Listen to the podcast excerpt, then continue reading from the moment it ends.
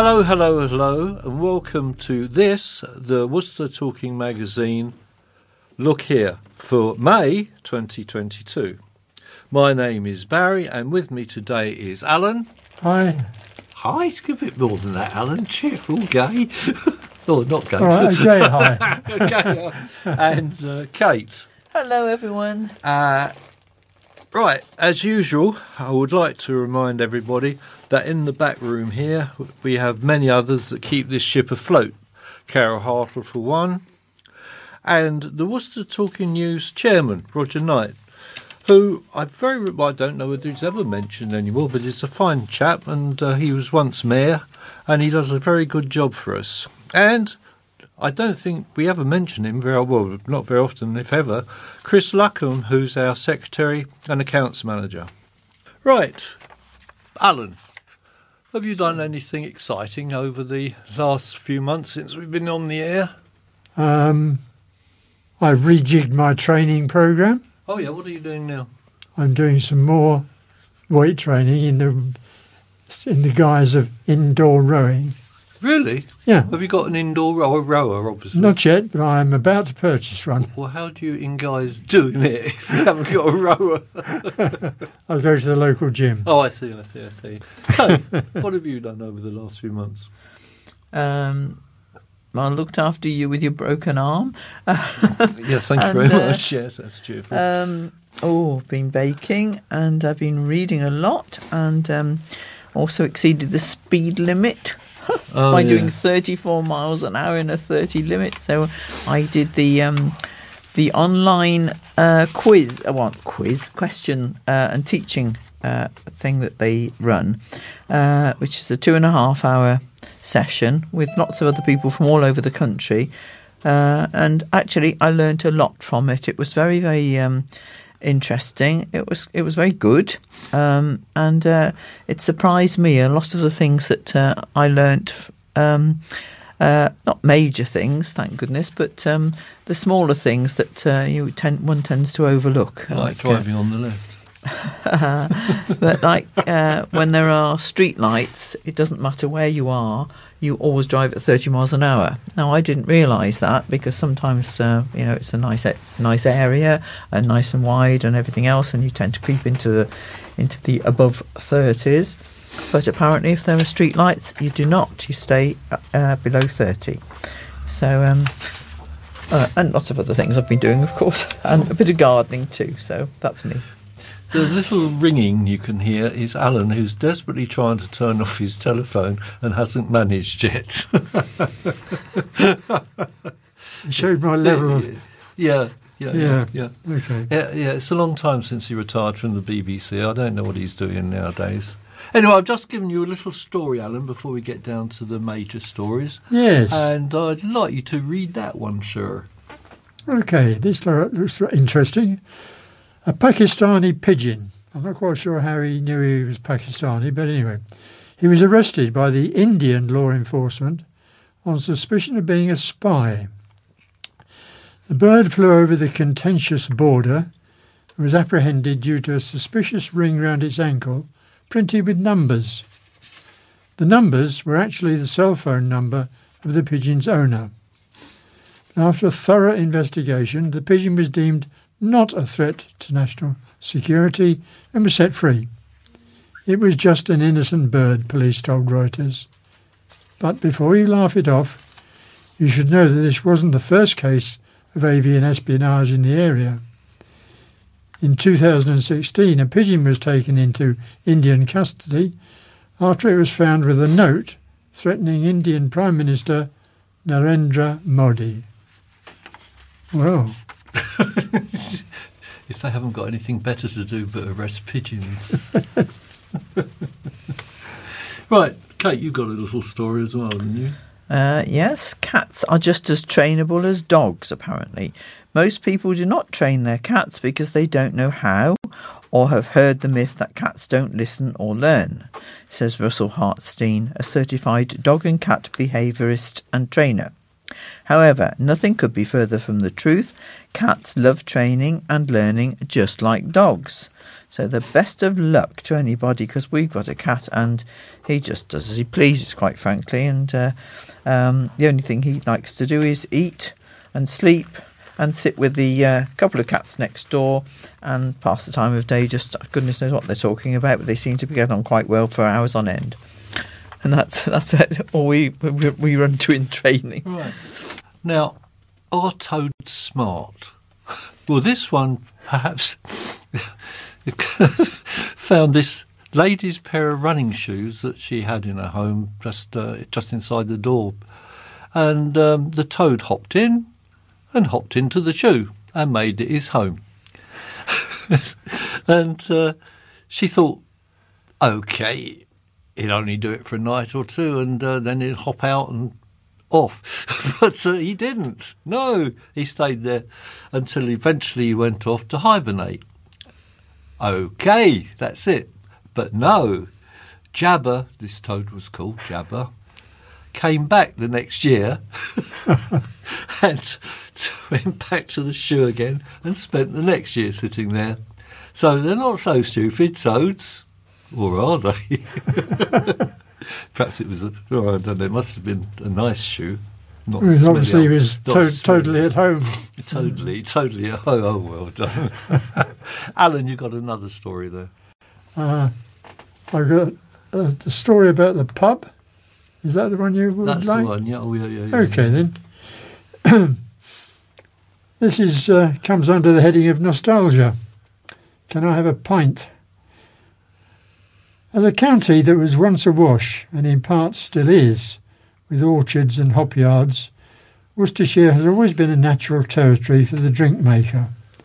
Apples, pears, plums, and hops, plus anything found in the hedgerows, and occasionally the long grass, have over the years all combined to make some potent brews. Some so potent that in the 1600s, the parson at Inkberrow, a fellow named Edward Pierce, got so merry drinking one called Lambswool that he chased the landlady of a local pub all round her bar and behaved not quite like a, gent- a clergyman.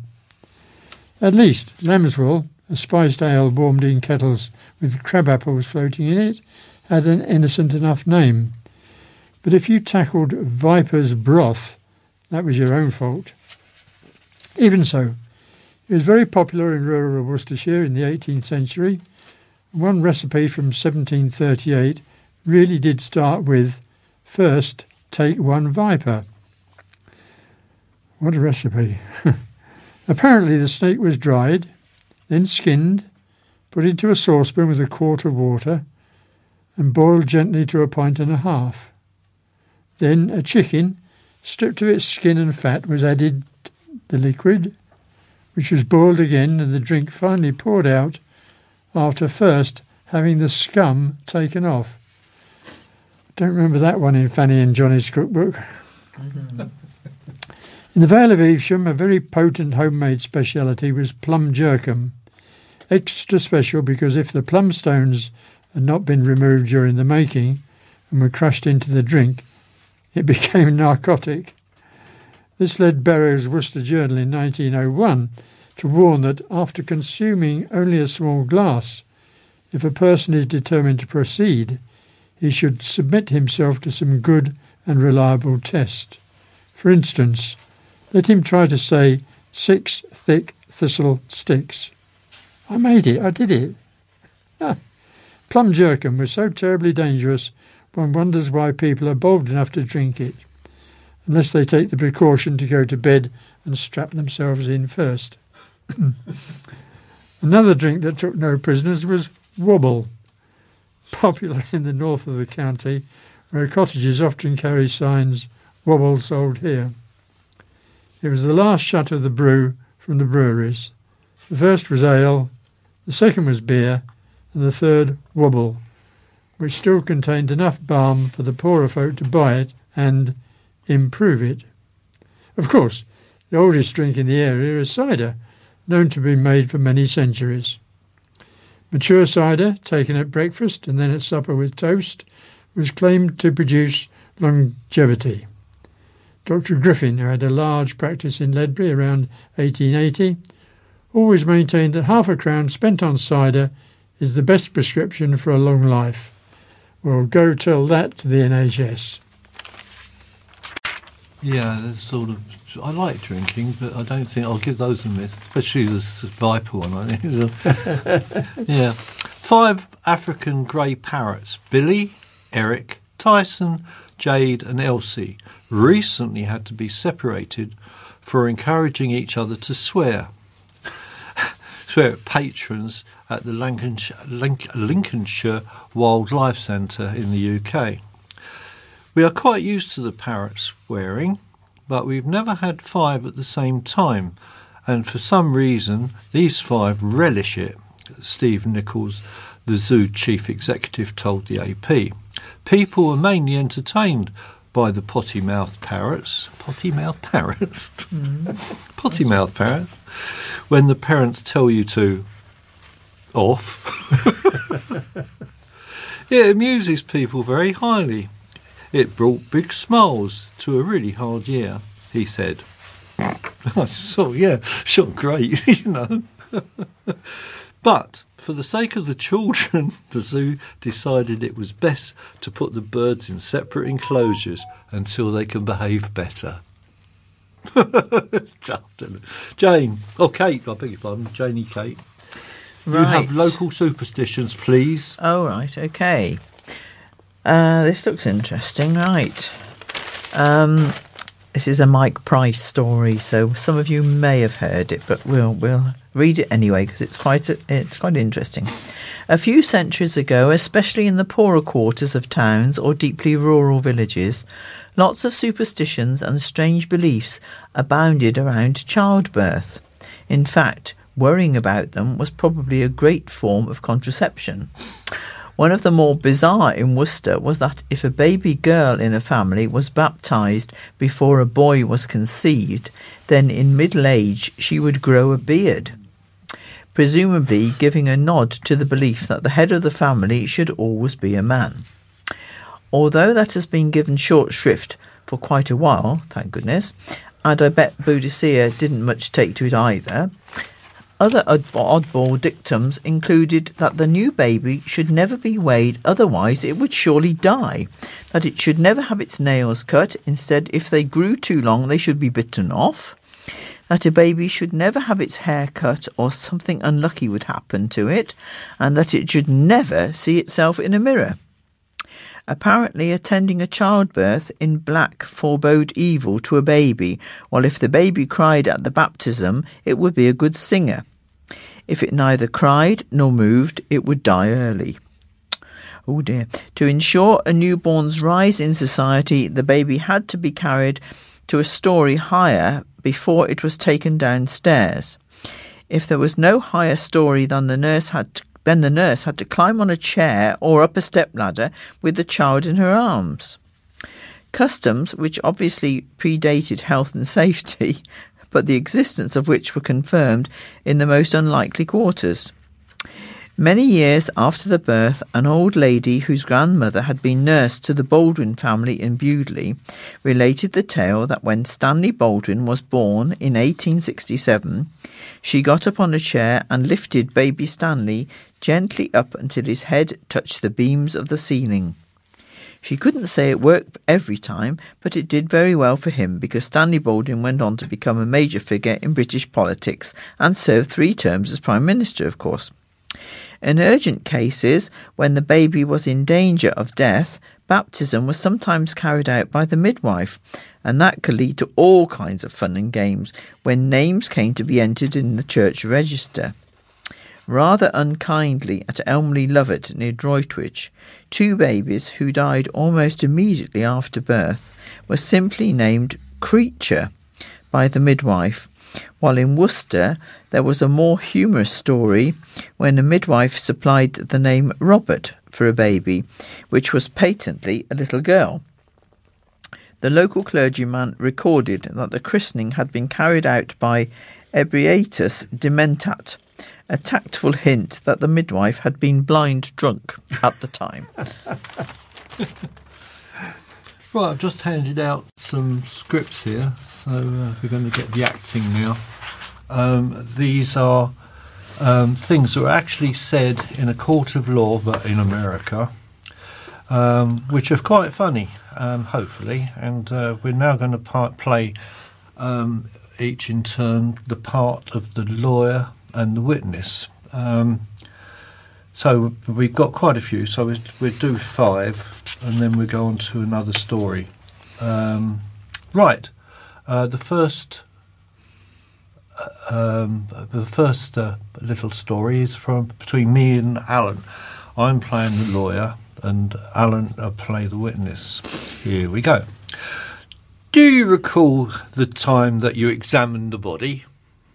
Uh, the autopsy started around 8:30 p.m. And Mr. Denton was dead at the time? Well, if not, he was by the time I finished. yes, okay. Well, you got the general idea of what these are going to be like now, yeah. Right, um, the second one is between me and Alan again, okay? Now, sir, I'm sure you are an intelligent and honest man. Thank you. If I weren't under oath, I'd return the compliment. Okay. This one is between Alan and Kate as the witness. Uh, can you describe the individual? He was about medium height and had a beard. Oh, was this a male or a female? Well, unless the circus was in town, I think I'm going to go with male. Uh, this one's between me and Kate. What happened then? He told me, he says, I have to kill you because you can identify me. And did he kill you? No. It's tough, aren't they? And Alan and Kate. What was the first thing your husband said to you that morning? He said, Where am I, Kathy? And why did that upset you? My name's Susan. These are funny.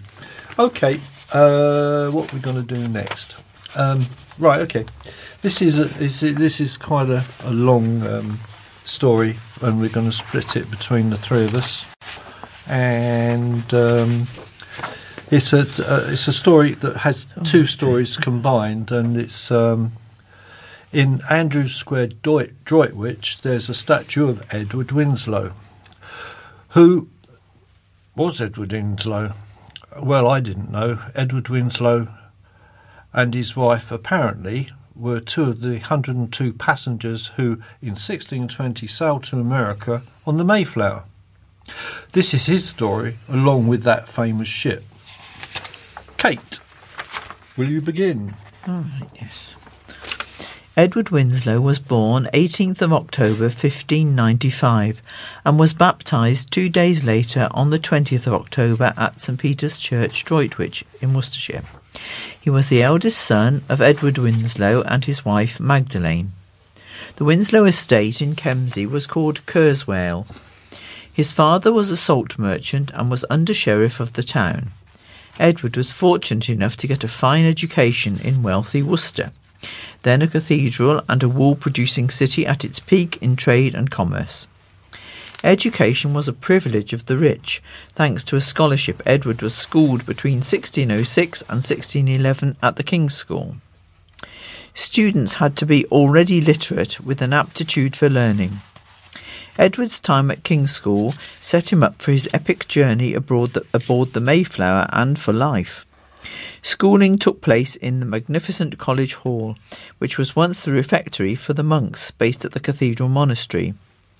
The school days lasted around 11 hours, with lessons in Latin, rhetoric, history, geography, mythology, and music.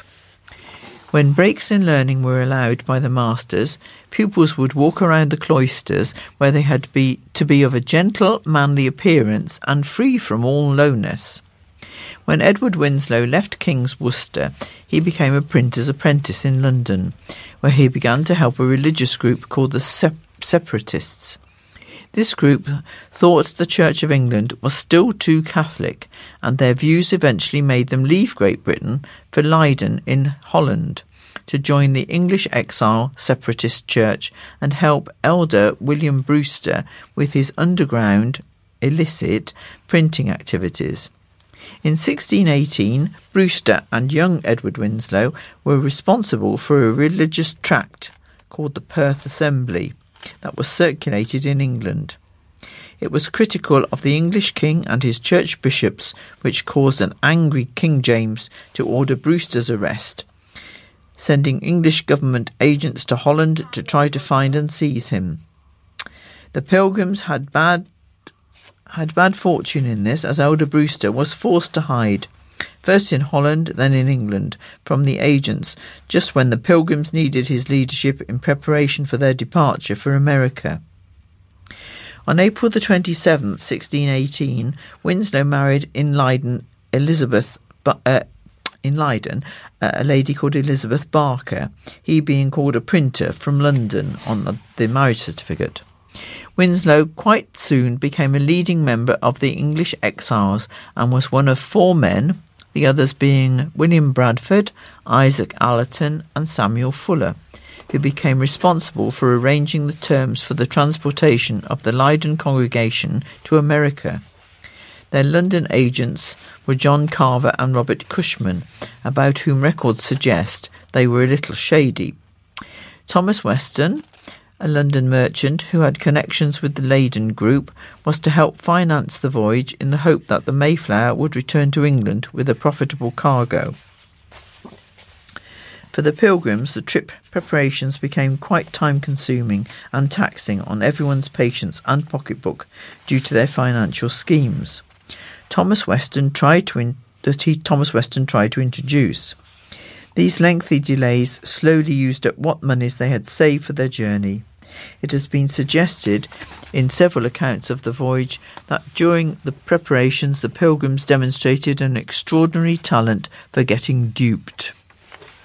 In this country, it seems hard to understand today that people would risk their lives to fight and possibly die for their religious beliefs.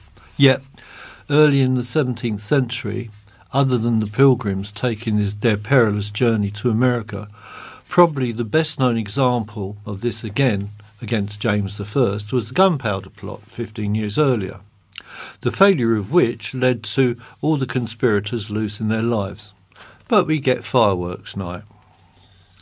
Alan, you have more details for us about the Pilgrim's eventual voyage on the Mayflower. Yes, I do. The eventual plan was this, excuse me.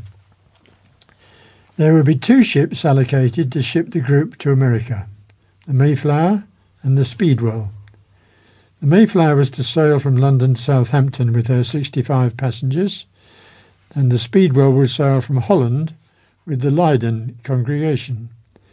It was planned for the two ships to meet on the 22nd of July 1620 and, fully loaded, set sail for America six or seven days later. However, the run of bad luck that beset this group from the beginning was destined to continue, as it was for quite some time to come. On its voyage to Southampton, the Speedwell sprung a bad leak that on reaching Southampton needed to be repaired. This meant their departure was delayed until the 5th of August. And guess what? Shortly after leaving, Speedwell sprang another leak that necessitated the ship's return for even more repairs. Again, they made a new start, only for the Speedwell to spring yet another leak. Once again, they had to return for repairs, but this time to Dartmouth. After another interminable delay, the ships set sail once more. And surprise, surprise, the Speedwell sprung a third leak, causing another return to England, this time docking in Portsmouth. It was now early September. After being advised of the terrible weather conditions they might be faced with in the Atlantic, the longer they delayed, the leaders realized they had no choice but to abandon the Speedwell. It is strongly believed by many that that is exactly what the captain of the Speedwell wanted, having no wish to undertake such a perilous journey. It is recorded that the Speedwell went on to make many more profitable, shorter voyages for many years afterwards, which rather confirms this proposition. Back to our story. The loss of the Speedwell was a dire event for the Pilgrims, as vital funds had been wasted on the ship. Its cargo of tools and other vital supplies, which were considered very important to the future success their settlement in America. Twenty of the passengers from Speedwell joined the already overcrowded Mayflower, while others returned to Holland. More delays.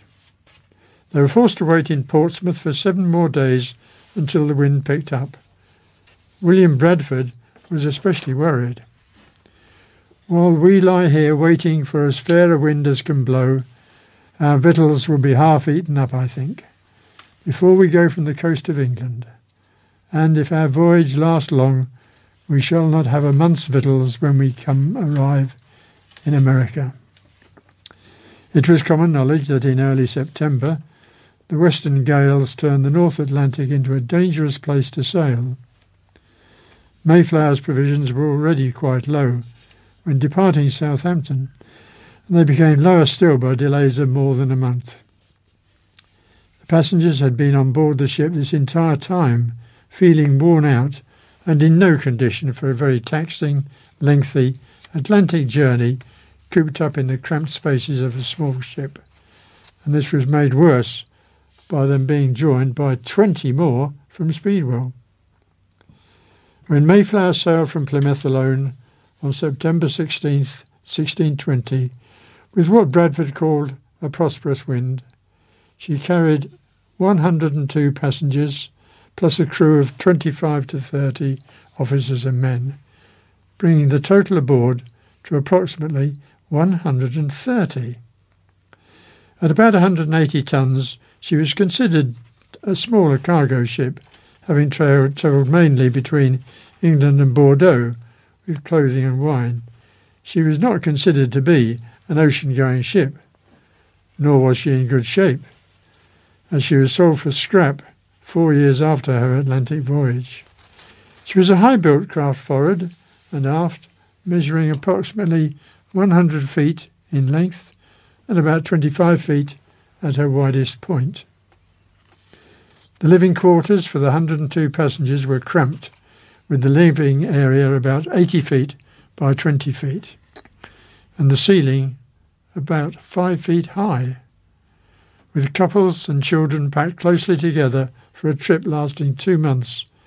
A great deal of trust and confidence was required among everyone aboard. I just don't dare think what the toilet facilities were like. John Carver, one of the leaders of the ship, often inspired the pilgrims with a sense of earthly grandeur and divine purpose. He was later called the Moses of the Pilgrims. The Pilgrims believed they had a covenant like the Jewish people of old. America was to be the new promised land. The first half of the voyage proceeded over calm seas and under pleasant skies. Then the weather changed, with continuous northeasterly storms.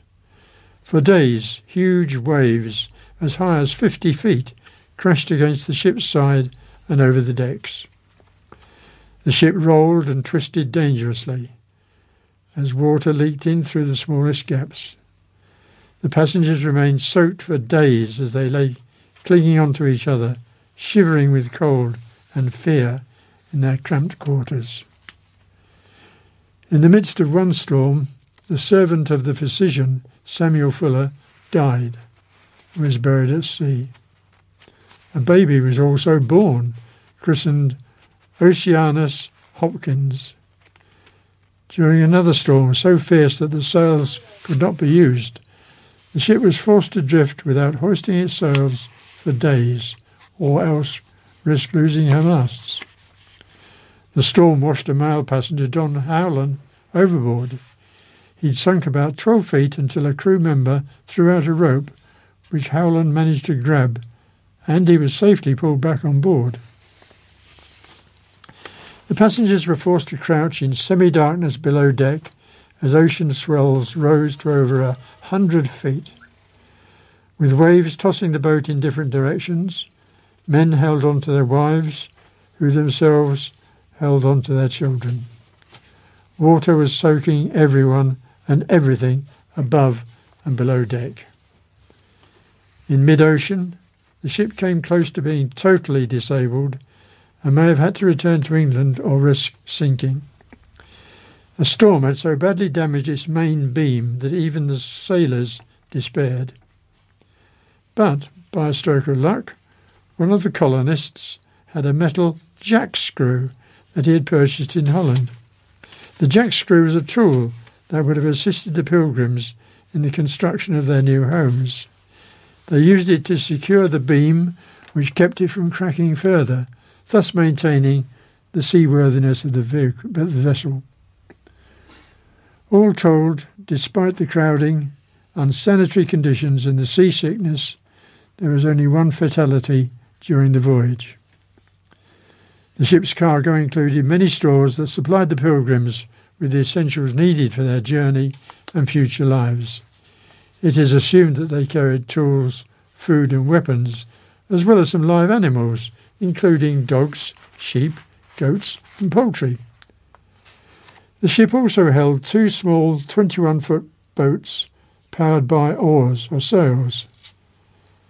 There were also artillery pieces aboard, which they might need to defend themselves against enemy European forces or, indeed, indigenous tribes. On November the 19th, 1620, they sighted present day Cape Cod. They spent several days trying to sail south to their planned destination of the colony of Virginia, where they had obtained permission to settle from the Company of Merchant Adventurers. But the strong winter seas forced them to return to harbour at Cape Cod, known today as Provincetown Harbour, and they set anchor on November the 21st. It was before setting anchor that the male pilgrims and non pilgrim passengers, whom members of the congregation referred to as strangers, drew up and signed the Mayflower Compact. Among the resolutions in the compact were those establishing legal order and meant to quell increasing strife within the ranks. Captain Miles Standish was selected to make sure the rules were obeyed as there was a consensus that discipline would need to be enforced to ensure the survival of the planned colony. Once they all agreed to settle and build a self governing community, they came ashore. The moment the pilgrims stepped ashore was described by William Bradford, the second governor of the Plymouth colony. Being thus arrived in a good harbour and brought safe to land, they fell upon their knees and blessed the God of heaven, who had brought them over the vast and furious ocean, and delivered them from all the perils and miseries thereof, again to set their feet on the firm and stable earth, their proper element. The ill prepared and poorly supplied colonists lost over half of their population through a multitude of problems, including hunger, scurvy, other diseases during their first bitter winter on the North American mainland. In the spring of 1621, Winslow and the others attended what would become known as the First Thanksgiving, which is obviously now celebrated greatly in America, isn't it? More than Christmas, really. The people who had survived the winter all worked hard to provide enough food and shelter for themselves. This was so time consuming that when the Mayflower left on her return voyage, they were not able to send back furs and other supplies William Weston expected to repay his investment with. Amidst criticism from Thomas Weston for not loading up the returning Mayflower with goods for the investors, William Bradford sent a letter stating the troubles encountered by the Mayflower passengers, for which he blamed Weston and stated that Governor Carver had worked himself to death that spring and the loss of him and other industrious men's lives cannot be valued at any price. The following year, the ship Fortune arrived at Plymouth, but again Thomas Weston had inadequately supplied the ship for the colony. With winter approaching, the colonists only had half the needed supplies, but as William Bradford recorded, they all faced it bravely. and has not been mentioned so far they were receiving help from a local tribe that in fact saved them. Despite the advers- adversaries of the winter, the colonists were able to load the fortune for England with enough furs and other supplies to pay for over half of their indebtedness to the merchant adventurers. We thought the following was rather ironic. Having crossed the Atlantic, the Fortune was attacked by the French as it came near the English coast, and all the cargo was taken by the privateers.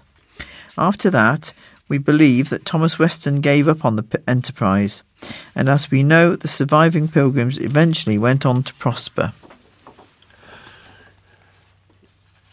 Yeah, Edward Winslow uh, played a major role in the uh, major part in the uh, existence of the um, colonists, and uh, hence he has a statue in Droitwich. Which um, oh, there's an interesting thing here. But before the uh, Mayflower um, pilgrims went over, there was lots of other settlements in uh, America, and one wonders why they were treated so well. In the, you know, now, for example, the pilgrims were the sort of looked upon as the first people to go over there. They set the what became the constitution, etc., and all the other um, groups that landed there seem to be forgotten completely. I think some of the groups just faded out and died. Yeah, but not all. I don't think all of them. Not, did. not all Not of them, but, quite, yeah. quite a few did. Mind you, this lot nearly did. Yeah. Um, half of them died on the first um, first Christmas uh, over yeah, there. the first winter. Yeah. Yeah. Anyway, there we are. That's a long story. I hope that didn't bore you too much, but uh, it's quite Interesting. interesting. Yeah. Anyway, um, to cheer us all up a bit, um, let's have some more of these court things, shall we? Yeah. Um, page two, we have um, uh, the first one we've got is uh, Alan and Kate. Number six, Alan and Kate. Can you describe what the person who attacked you looked like? No, he was wearing a mask. Hmm, what was he wearing under the mask? Um, his face. Right, and this is number seven, and this is uh, Kate and me. How was your first marriage terminated, By death. and whose death was it terminated? Have a guess. This is American court. Can you just, I mean, can you imagine sitting there listening to this? This is um, Alan and me. The youngest son, the 20 year old, how old is he? Um, he's 20, much like your IQ. Yes, thank you. Okay, there's, well, there's some more on the next page. Uh, we have uh, number nine, Alan and Kate. Uh, doctor, did you say he was shot in the woods? No, I said he was shot in the lumber region. Alan and me. Doctor, how many of your autopsies have you performed on dead people? Well, all of them. The live ones put up too much of a fight. Kate and Alan. What is your date of birth? July the 18th? What year? Uh, every year. Alan. How far apart were the vehicles at the time of the collision?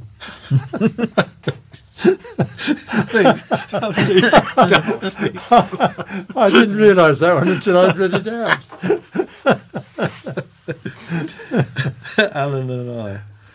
Doctor, before you performed the autopsy, did you check for a pulse?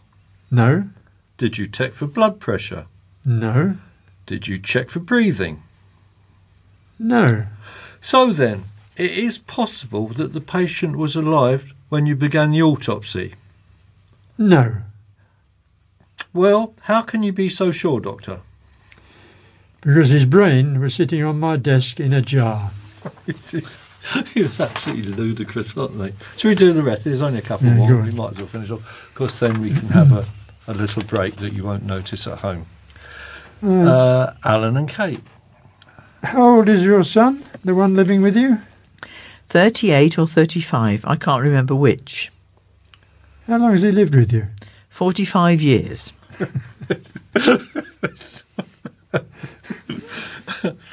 Kate and I. Now, Doctor, is it true that when a person dies in his sleep, he doesn't know about it until next morning? Did you actually pass the bar exam? And lastly, Alan and Kate. Any suggestions as to what prevented this from being a murder trial instead of an attempted murder trial? The victim lived? Okay, that's uh, the end of those, I'm afraid. They're quite good, I think, some of them. Alan, that's for you. I've made my own coffin and will use it as a bookshelf. Councillor. The councillor built her own coffin, but for now we'll be using it as a bookshelf at her home. Councillor Cherry Stalker spent six weeks building her coffin at an adult woodworking course. She said that she made the bizarre choice in the hope that it will save her family money on funeral services. Councillor Stalker said, Originally, I had an idea to make a plant stand, but I had second thoughts and decided to make something more useful. I knew I would be wanting to make a coffin, she added. ludicrous, isn't it? And this is a counsellor, you know. I wonder if Robin knows. Uh, Rob, Roger, I mean Roger knows her. Yeah. Uh, okay. Um, uh, this is uh, funny stories from around the world. Um, a Brazilian man appeared at his own funeral. Apparently, um, there was a car crash in Brazil, and a man looking extremely like the chap that turned up at his own funeral um, was in the car and identified by his brother, who hadn't actually seen uh, the real man for about four or five months, and uh, he was, um, uh, you know. Buried, well, he had coffee made. The whole family turned out, you know, and the chap was told about it in a bar or something. He said, "Oh, aren't you, aren't you dead?" he said, "Why did you think I was dead?" He said, "I was an article in the paper or something. You're being buried this afternoon." so, so he rather rushed to the occasion, turning up to the sort of immense shock of his whole family, which must have been quite frightening. Yeah. And there's another one I rather like, and then we'll. Um, uh, a suspected burglar texts newspaper his own photograph. And this was because he didn't like the one they were putting in the paper that was issued by the police. right, Alan, you've brought something along. What have you got? I've got sort of a continuation of something I was talking about last time aging. I'm very conscious of this aging business now. um, I don't know why. Don't say that. I've got a birthday tomorrow. The last time I spoke to you, I investigated age in general terms. After reading an article in the Sunday Times by Matt Rudd on this matter, I'm tempted to delve into this subject on a slightly more personal basis.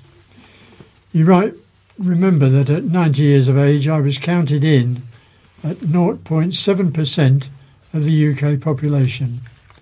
But how old do I really feel? Actual numbers have very little significance. I've known several people in their 30s who are starting to act like old age pensioners. Now there's a point to consider nomenclature. Should we refer to ourselves more as senior citizens? What is it that makes us feel old? Is there anything we can do about it? There's not a lot we can do about our early life. As children, we followed what our parents did. And Those early years form the base for our own adult life with regard to diet, exercise, social life, etc. So, how old do you feel? How do you measure that? For me and most of my contemporaries, this just comes down to the things we can no longer do or find great difficulty in achieving. The list of annoyances is almost endless, isn't it? Putting your socks on, cutting toenails, tying shoelaces, opening screw cap jars, Oh, and actors on TV mumbling instead of speaking properly. Then, of course, there are the self inflicted conditions like long term sporting injuries, which result in impaired joint mobility and poor choice of diet, leading to chronic conditions which limit our enjoyment of life. How often have you mentioned in conversation an event or person you recall from earlier days, only to see blank looks on the faces of your friends? A reference to your favourite film actress will occasionally bring the response of, Oh, yeah, my dad liked her. Mind you, this ability to dredge up little known facts does enable some crossword puzzles to be completed or another question to be answered correctly on the pub quiz. Are you conscious of how other people view you these days? An example happened to me very recently while on a walk around my village. now, although I'm still reasonably fit, my sense of balance is impaired somewhat, so I will use a walking stick on occasions. I waited at the curb for an oncoming motorist to pass when he stopped a couple of yards away and waved me across the road. I thought to myself, what a polite driver. Then realised he'd noticed my stick and thought he would do his bit to assist an aged, infirm pedestrian. Flipping cheek. In Perth, Western Australia, they have an organised method on public transport by displaying notices asking younger people to give up their seat to older passengers. I have to say that this is always done with a smile and a kind word. There was even less formality when we visited a national park in the USA some years back. We noticed that there was a special rate for senior citizens and started to retrieve our passports, driving license to prove our eligibility. We asked the guy at the window which proof he would require. He just smiled and said, Well, you all folks used to tell me you're seniors and that'll be good enough for me. Apologies for the accent. Before I retired, I worked in the Environmental Health Department at the local council, investigating all sorts of related complaints. Inevitably, somewhere, the information was imparted freely that I'm 82 now, you know. And now, listeners, I'm doing exactly the same. One of the points that comes up often in our lives is positive attitude. Excuse me. This is a mindset that is more easily talked about than achieved. As a former racing cyclist, I have maintained the opinion that this has enabled me to achieve a good state of fitness which would carry me over into my dotage, providing I continued cycling, but at a more modest rate. I recently attended a lecture by Dr. Gordon Wright, who is a fitness coach for the British Cycling Federation. He's persuaded me to amend my thoughts on fitness for older people. There was no criticism of my existing program, which has attained a good stage of cardio fitness, but I needed a more active weight training program. Since simple principle is you use them or lose them. When you think about it, we all need muscles to complete the many tasks of just existing. But if we're not using them, then atrophy will set in. They'll just wither away. Gordon's lecture was illuminating, and I began rethinking my approach to one of a more overall standard of fitness. I really didn't like the idea of throwing weights around, I did like one of his recommendations of indoor rowing, which exercises about well, 90% of the body's musculature. I remember that some years ago when I was a member of a gym, I really enjoyed that part of training, so I'm now down there three times a week, gradually but gently building up a better overall standard of fitness. Dare I suggest that it might prove useful if you assessed your own standard of fitness, relative to age, of course, and take the first step to improvement. But please don't go mad at it. Little and often is the best way to start. There's plenty of advice available at the library or on Google. So, as Wilfred Pickles used to say, have a go. Uh, what was that name again? It's funny. Um, one of the articles I found um, that actually follows that one beautifully. Kate's going to read you now.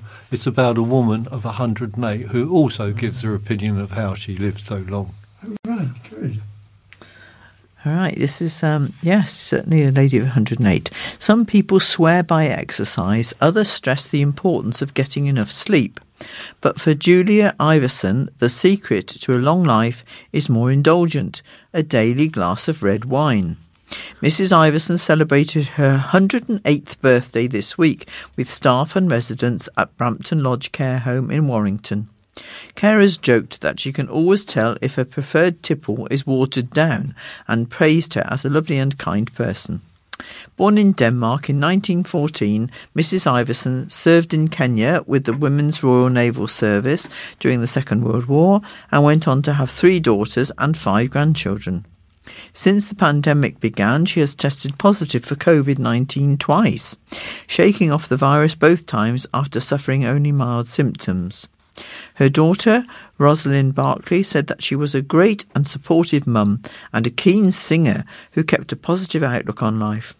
She added that she still talks a lot and is fond of reminiscing about her childhood. Mrs. Iverson also finds it amazing how different life is now, after recently learning about emails and comparing them to telegrams that she used to send. That's rather a sweet story. and I've got an item then. After that, it's uh, by what by what mechanism do we recall past memories? In the 1960s, researchers performed an intriguing experiment on goldfish. The fish was placed in a T shaped tank and taught to swim up to the crossbar, then turn to a particular direction. This is simply accomplished by placing food at one or other end of the crossbar. Before the experiment begins, however, some alcohol is added to the water.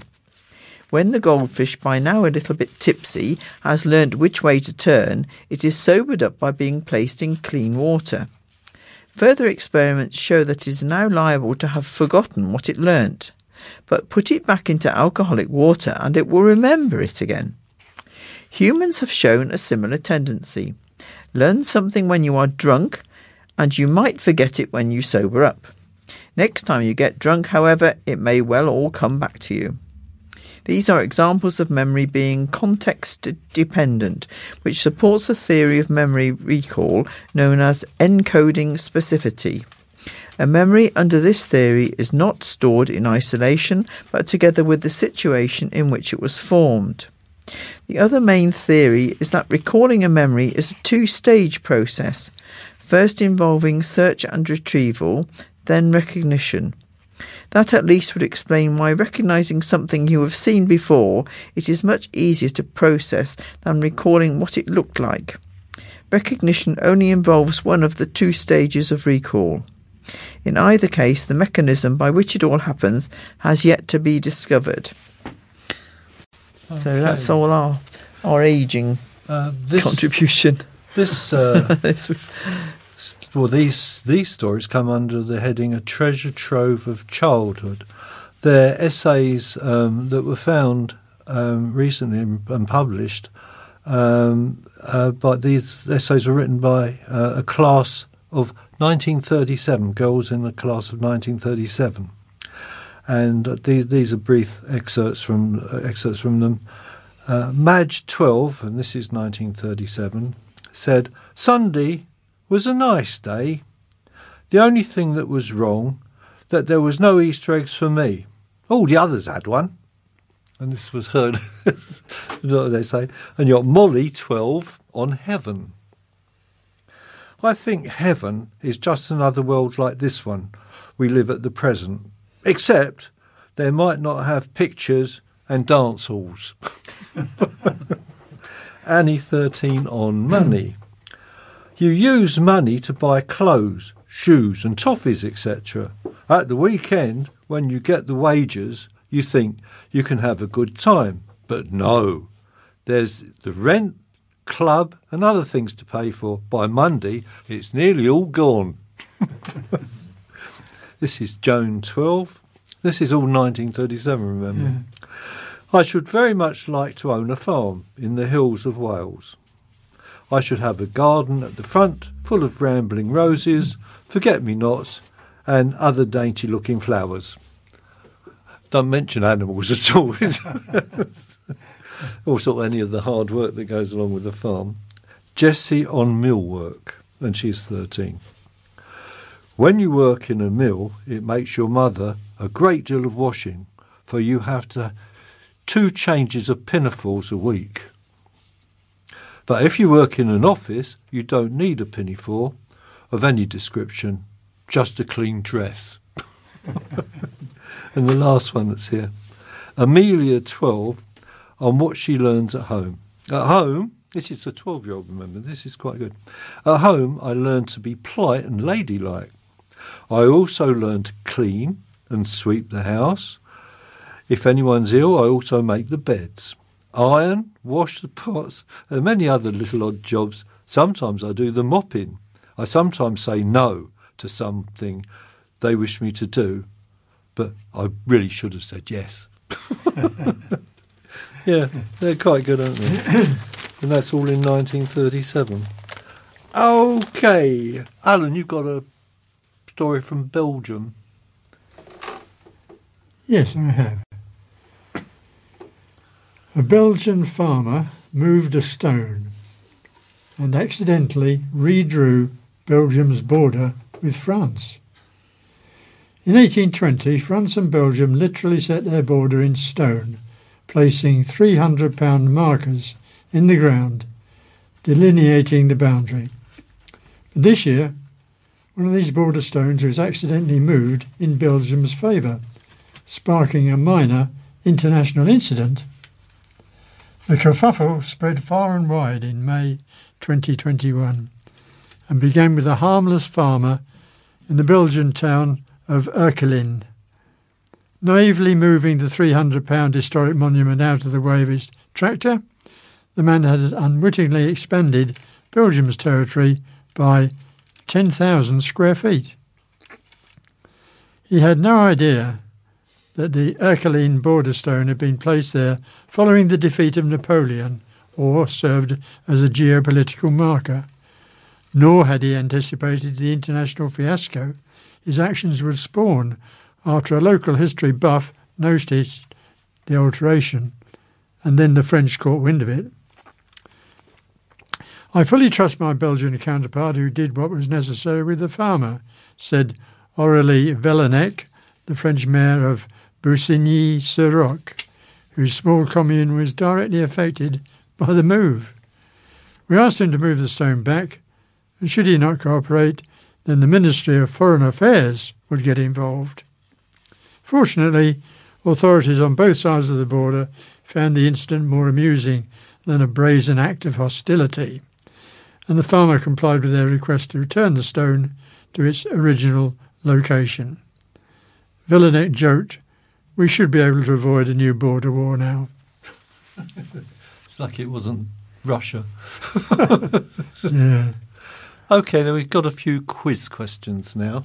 Um, as as before, you know, just give a second or two after I've asked the question, and then if either of you know the answer, then uh, let it go.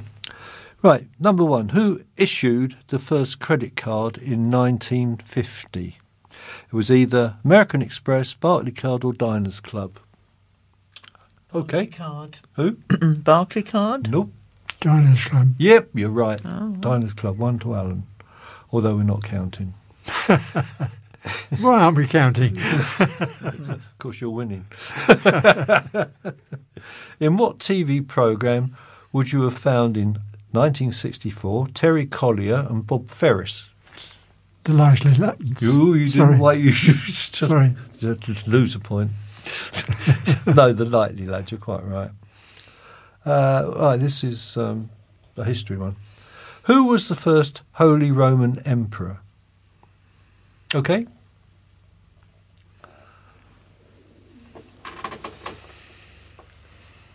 Charlie Maine. Charlemagne. Charlemagne. Charlemagne, yes. Oh? Charlie Maine, mate. All right. I think he was English, wasn't he? I can't remember now. Uh, which is the world's largest desert? Okay. Yes. No? Silence. Begins with S. Sahara. Yeah, right. Okay. the very first car to be issued with the number plate in 1903, what was the number? A1. Yep, I won. Good guess. I've still got the car. Eh? yeah. I keep changing the number plate. I wonder if there is a number plate around. There must be a number plate A1 somewhere. I'm They sure must have there is. keep reissuing it. Yeah. yeah, there is. Who owned, well, who, which, which member of Parliament owned the boat Morning Cloud? Oh, Oh, Was Yes. the Prime Minister? Ted Heath. Yeah, Ted that's right, Heath, yeah, yes. I Ted Heath. can't think of Number seven. Uh, this is sort of associated with Titanic. Um, it's about signals, Morse codes, etc. What signal replaced CQD? Okay. Yeah. Guessing SOS. Yeah. Yeah. Yeah. Mm, I was think thinking it was- I think I think it was said that the Titanic was the first ship to send the signal, but I'm not exactly sure that's true. But um, certainly would have been one of the first. Uh, CQD, I think, was um, sort of said to become quick disaster or something like that. Yeah. something like that along those lines. But I don't know whether that was true or just make up by somebody. All right. Where does the Channel Tunnel come in the top five tunnels? So you've got tunnels all over the world. Where does the Channel Tunnel come in the top five? I would say second. Yes, dead right, dead right. That's a very good guess. Okay, uh, this is uh going back to the twenties, thirties. What was the name of the group of British artists, intellectuals, and writers? People like uh, Virginia Woolf, John Maynard Keynes, and Ian Forrester, etc. They they were in a famous group of people known The, uh, as the Bloomsbury Group. Yes. Yes, Bloomsbury. That's right. Yes, yes. And this is the last question here today. Uh, Turner painted the Fighting Temeraire, and um, did she actually fight in the Battle of Trafalgar? 50 50. I don't think so. Yes. Kate was right. Yes, she did. This is, You know, there was two columns. Uh, Nelson led one column Yes. with the uh, victory, and the fighting Tremenier, a treme, a trem. I can't say the word now. the French one. Yeah, no, it was led the other column, and, and that's why. Yes, it was. It was Temeraire. Uh, it was the. Uh, it definitely was there. I think, without doubt, unless they're lying. uh, oh no, it's uh, uh. Yes, there's a little story for you if you wouldn't mind. Right. uh, right. Leona Faye's birthday was coming up, and the soon to be three year old had a special request for her mother. Leona, who lives in St. Paul, Minnesota, is a fan of Disney's The Lion King, and she wanted her cake to feature her favourite character, Mufasa. Mufasa, sorry. But not just any depiction of Mufasa, she wanted a dead Mufasa on her cake. Of course, Leona's mother Alison wanted to know why. Because, she said, everyone will be too sad to eat the cake and it will be all left over for me to eat. Alan, you've got something there. that, isn't there? Right. Oh, yes. the uh, a statue of Sir Rowland Hill can be found in Kidderminster. Now, Sir Rowland Hill was born in Kidderminster and is best known for inventing the first adhesive postal stamp, the penny black. In the 1830s, postage was paid by the recipient, not the sender. Hill argued that there should be a better system and came up with a flat rate, regardless of distance. The penny black was issued in May 1840 and was the world's first adhesive postage stamp. Hill was interested in the postal service from the age of eight, But another interesting fact about his childhood was that by the age of 12, he was a teacher at his father's school. Sir Rowland Hill later set up a revolutionary new school which had heating, a science laboratory, and a swimming pool. By 1820, when he was only 25, Hill became in charge of the day to day running of the school. That was the second statue we've mentioned today. Uh, I've got another one here, and I, I, promise it's nowhere near as long as the Mayflower story. Uh, sort of, uh, in Bromsgrove, there is a statue celebrating the life of A. E. Housman, who died at the age of 77 in 1936. Housman was one of the foremost classicists of his age and has been ranked as one of the greatest scholars and poets who ever lived. One of the works he is probably best remembered for is his cycle of poems, A Shropshire Lad. The wistful the wistfully that sorry that wistfully evoked the dooms and disappointments of youth in the English countryside. This example from the book is called Loveliest of Trees, the Cherry Tree. Loveliest of trees, the cherry now, is hung with bloom along the bough, and stands about the woodland ride, wearing white for Eastertide. Now, one of my threescore years and ten, twenty will not come again, and take from seventy springs a score, it only leaves me fifty more. And since to look at things in bloom, fifty springs are little room, about the woodland I will go to see the cherry hung with snow. Alan, a little more. Alfred Edward Housman was an English classical scholar and poet. His cycle of poems, A Shropshire Lad, that Barry just read to you an example from, their simplicity and distinctive imagery appealed strongly to Edwardian taste and to many early 20th century English composers, both before and after the First World War. Through their song settings, the poems became closely associated with that era and with Shropshire itself.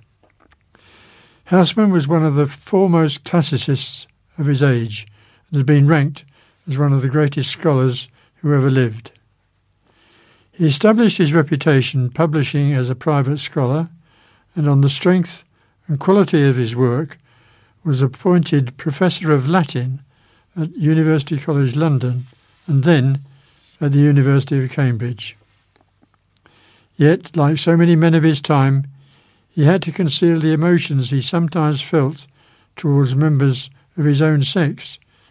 Kate will tell us a little bit more. In 1942, Lawrence Housman A's younger brother, deposited an essay entitled Housman's De Amicita, Amicitia, sorry, in the British Library with the proviso that it was not to be published for 25 years. The essay discussed A. Housman's homosexuality and his love for Moses Jackson, who died in 1923. Despite the conservative nature of the times and his own caution in public life, Housman was quite open in his poetry, and especially in A Shropshire Lad, about his deeper sympathies. In more poems, he buries his love for Moses Jackson in the very act of commemorating it, as his feelings of love are not reciprocated and must be carried unfulfilled to the grave. Because I liked you better than suits a man to say, it irked you, and I promised to throw the thought away. To put the world between us, we parted, stiff and dry. Goodbye, said you, forget me. I will, no fear, said I. If here where clover whitens, the dead man's knoll you pass, and no tall flower to meet you starts in the trefoiled grass. Halt by the headstone naming, the heart no longer stirred, and say the lad that loved you was the one that kept his word. Back to Alan for some commemorations. There have been so many, I shall read you just a few. From 1947, University College London's Academic Common Room was dedicated to his memory as the Housman Room. Blue plaques followed, the first being on Byron Cottage in Highgate in 1969, recording the fact that a Shropshire lad was written there. More followed, placed on his Worcestershire birthplace, his homes, and school in Bromsgrove. the latter were encouraged by the Housman Society, which was founded in the town in 1973. Another initiative was the statue in Bromsgrove High Street, showing the poet striding with walking stick in hand. It was unveiled on the 22nd of March 1985. The blue plaques in Worcestershire were set up on the centenary of a Shropshire lad in 1996. I could go on for page after page, but I think you must agree from what you've heard, A.E. Housman was a credit to Worcestershire. Kate, I've just got another poem here if you'd like to read it. I think you're the best at reading poems. I Oh, don't know about that. Get Alan off the hook. This is a Shropshire lad. Mm-hmm. When I was one and twenty, I heard a wise man say, Give crowns and pounds and guineas, but not your heart away. Give pearls away and rubies, but keep your fancy free. But I was one and twenty, no use to talk to me. When I was one and twenty, I heard him say again, The heart out of the bosom was never given in vain. 'Tis paid with sighs a plenty, and sold for endless rue. And I am two and twenty, and oh, 'tis true, 'tis true. Good. A woman in South Korea. I think a lot of people have to take their tests a few times. But this woman in South Korea took 950 times to pass the written. 950 times to pass the written uh, examination for a driving test. 950. Do you think she would have given up? Mind you, what age would she be for the time she did it? So anyway, there's another thing here. Oh, the, and you can. Uh, uh, Kate's got a, uh, a story on honey uh, following this, and then, but um, following that, uh, Alan has a story about another parrot. But first of all, this story would not have been a story in France. I can tell you. Okay, a man spoke of his shock when he bit into a McDonald's burger and discovered a dead snail. Told it wouldn't be a story in France. The snail was found in a South Carolina snack. Oh, sorry, I beg your pardon, a South Carolina stack. And Mr. Griffiths added he was keeping the meal, which included the snail, in his freezer as evidence. I won't tell you where he got it from. Mm. Kate. Right. Honey is more than just a sweet treat.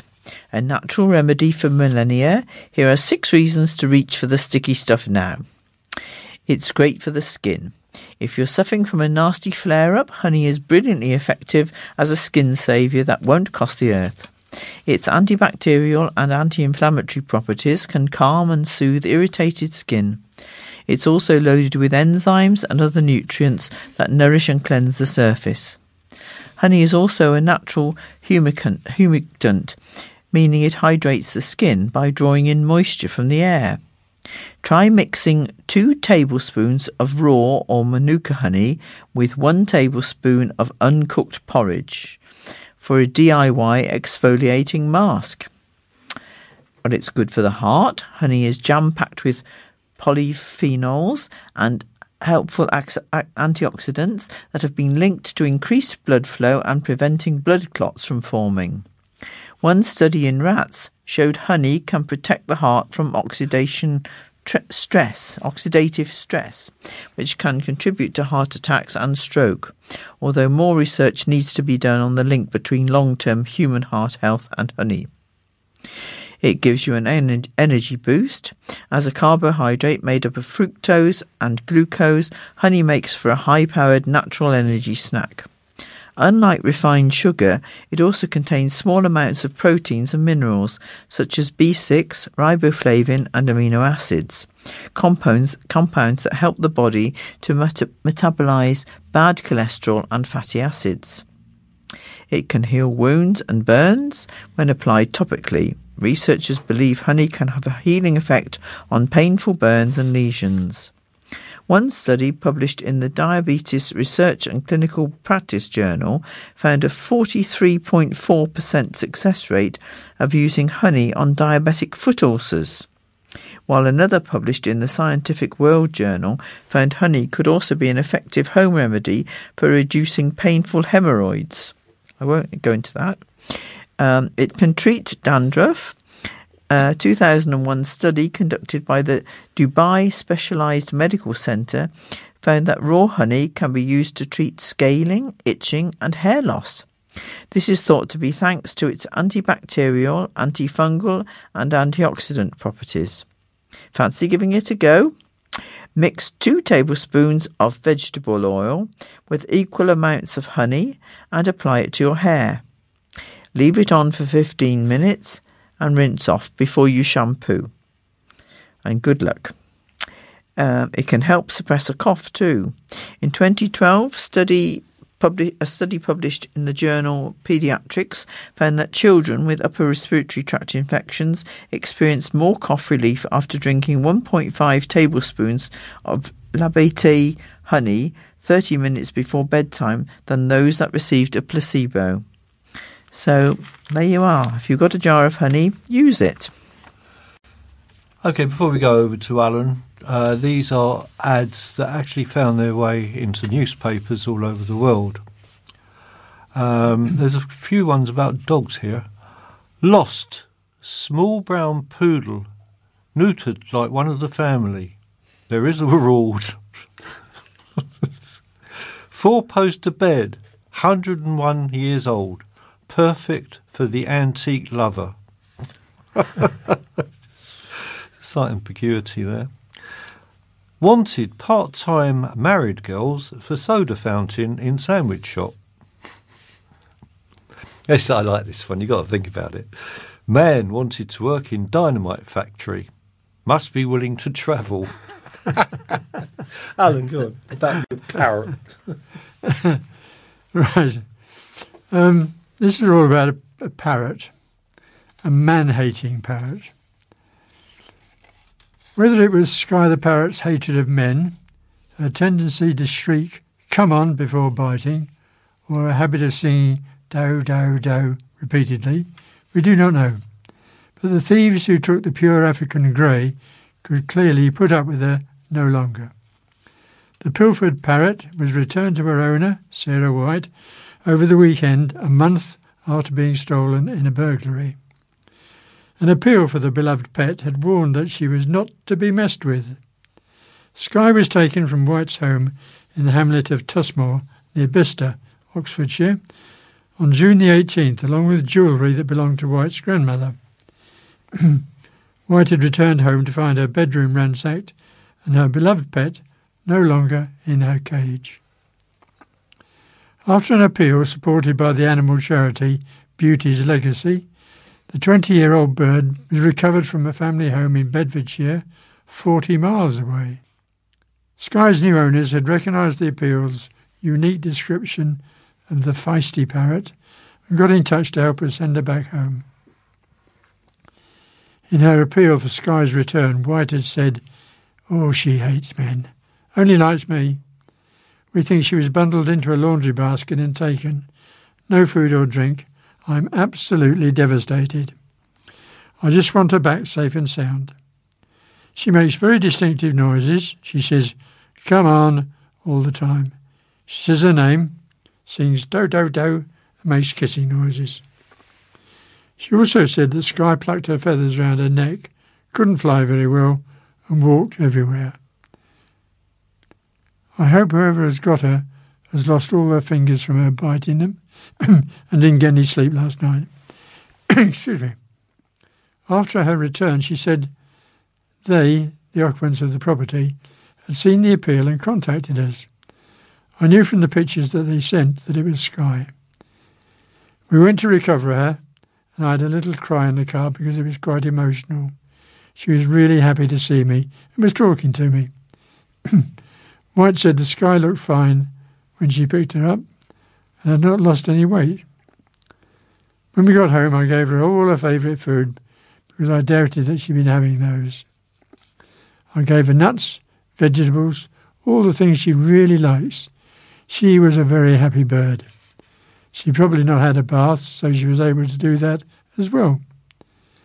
It's been nice to hear her voice like this morning when I was going to work. She was telling me to come on and get going.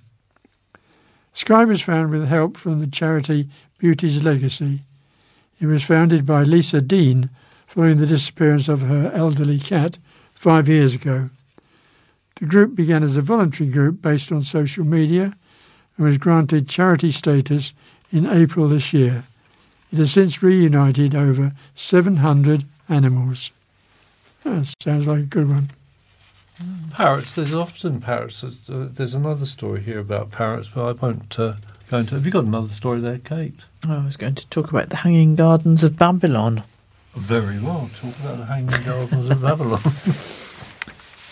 Did the Hanging Gardens of Babylon ever exist? According to legend, the Hanging Gardens of Babylon, one of the seven wonders of the ancient world, were built around 600 BC by King Neb- Nebuchadnezzar II of Babylon for his wife, Amitis of Media, in Iran, who was pining for the trees and plants of her homeland.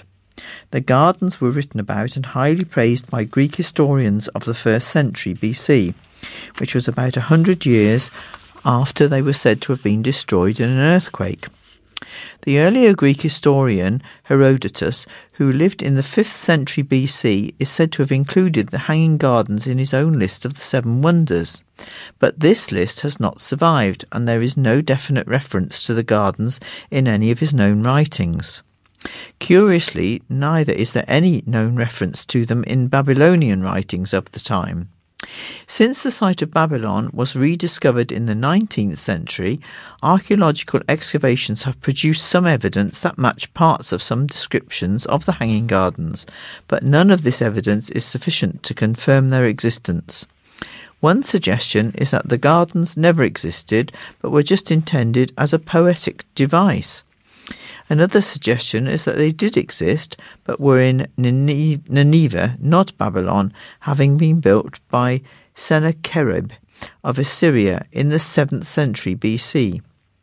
The oldest of the seven wonders would then have been a confused amalgamation between Sennacherib's real gardens and Nebuchadnezzar's mythical version. So we will never know. Hmm. Just before your joke, Alan, I know you have a joke. I have. that this is uh, just a short thing. Uh, this uh, this is the headline. This is my last film, but I'm not retired yet, says Michael Caine, 88. Now, I I know what my favourite line of his was. I just wondered if everyone else thinks the same thing. It was in the Italian job, and it was You were only supposed to blow the doors off. Well, actually, it was the bloody doors off. Wasn't it? I was going to You're only supposed to blow the bloody doors off. so everyone knows that line. I think it's a famous line. Yeah. Yeah. Anyway, he's, he's still um, doing. He's written two books recently, and um, he's still working at 88. you know. Hmm. Do you? Well, you you you're active as hell. Like 90 odd, aren't you? 90 or 90 odd. 90 odd. Oh, right, okay. Emphasis on the odd. This is uh, another one of those adverts. He said, "This is wanted widower with school-aged children requires person to assume general housekeeping duties, must be capable of contributing to growth of family."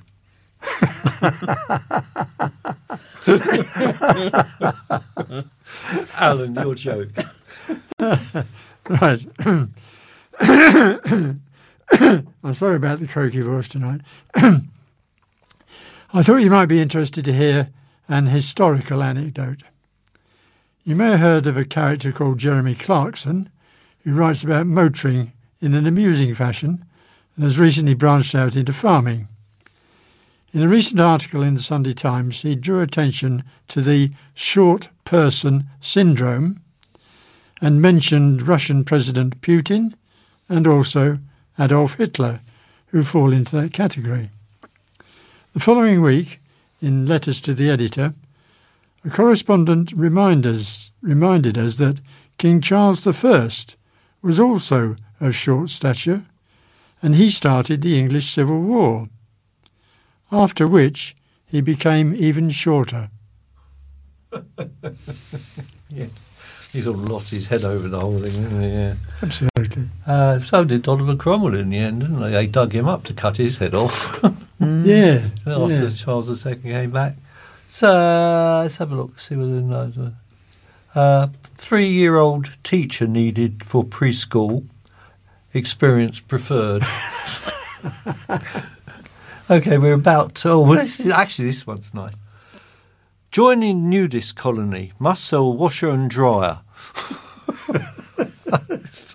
so, uh, free Yorkshire Terrier, eight years old, hateful little dog. oh, this one. There's, I'll give you two more. Uh, three puppies, half cocker spaniel, half sneaky neighbour's dog. oh, what was that? Oh, there's another one. This one I was to. Uh, oh yeah, three puppies, part German Shepherd, part stupid dog. anyway, um, I think that's just about it. So, I, um, Kate, uh, you know, I'd like to thank her for her uh, contribution tonight, and I have a piece of music I know she'll like because she likes Feast of Fiddles. So I shall play this, um, and then we say good night afterwards, if that's all right. Yeah.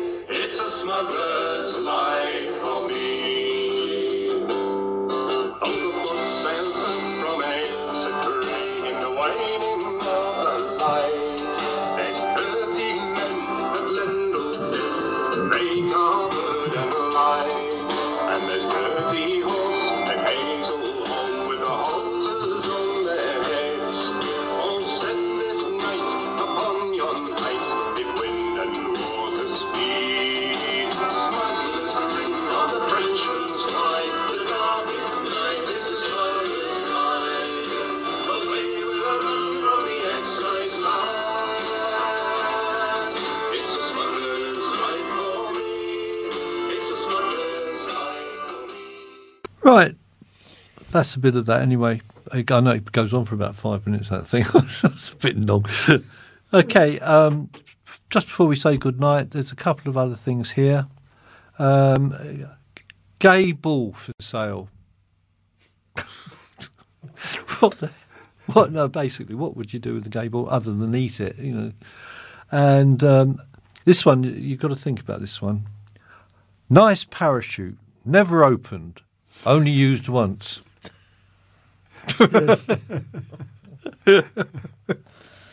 okay that's um, i think that's about right time to finish so good night from us good night alan Good night, everybody. Good night, everyone. and good night from me. I hope you've enjoyed it. I'm sorry the uh, Mayflower thing might have been a little bit too long, but it is a good story. And it's from Worcester. Bye now. Bye. Bye.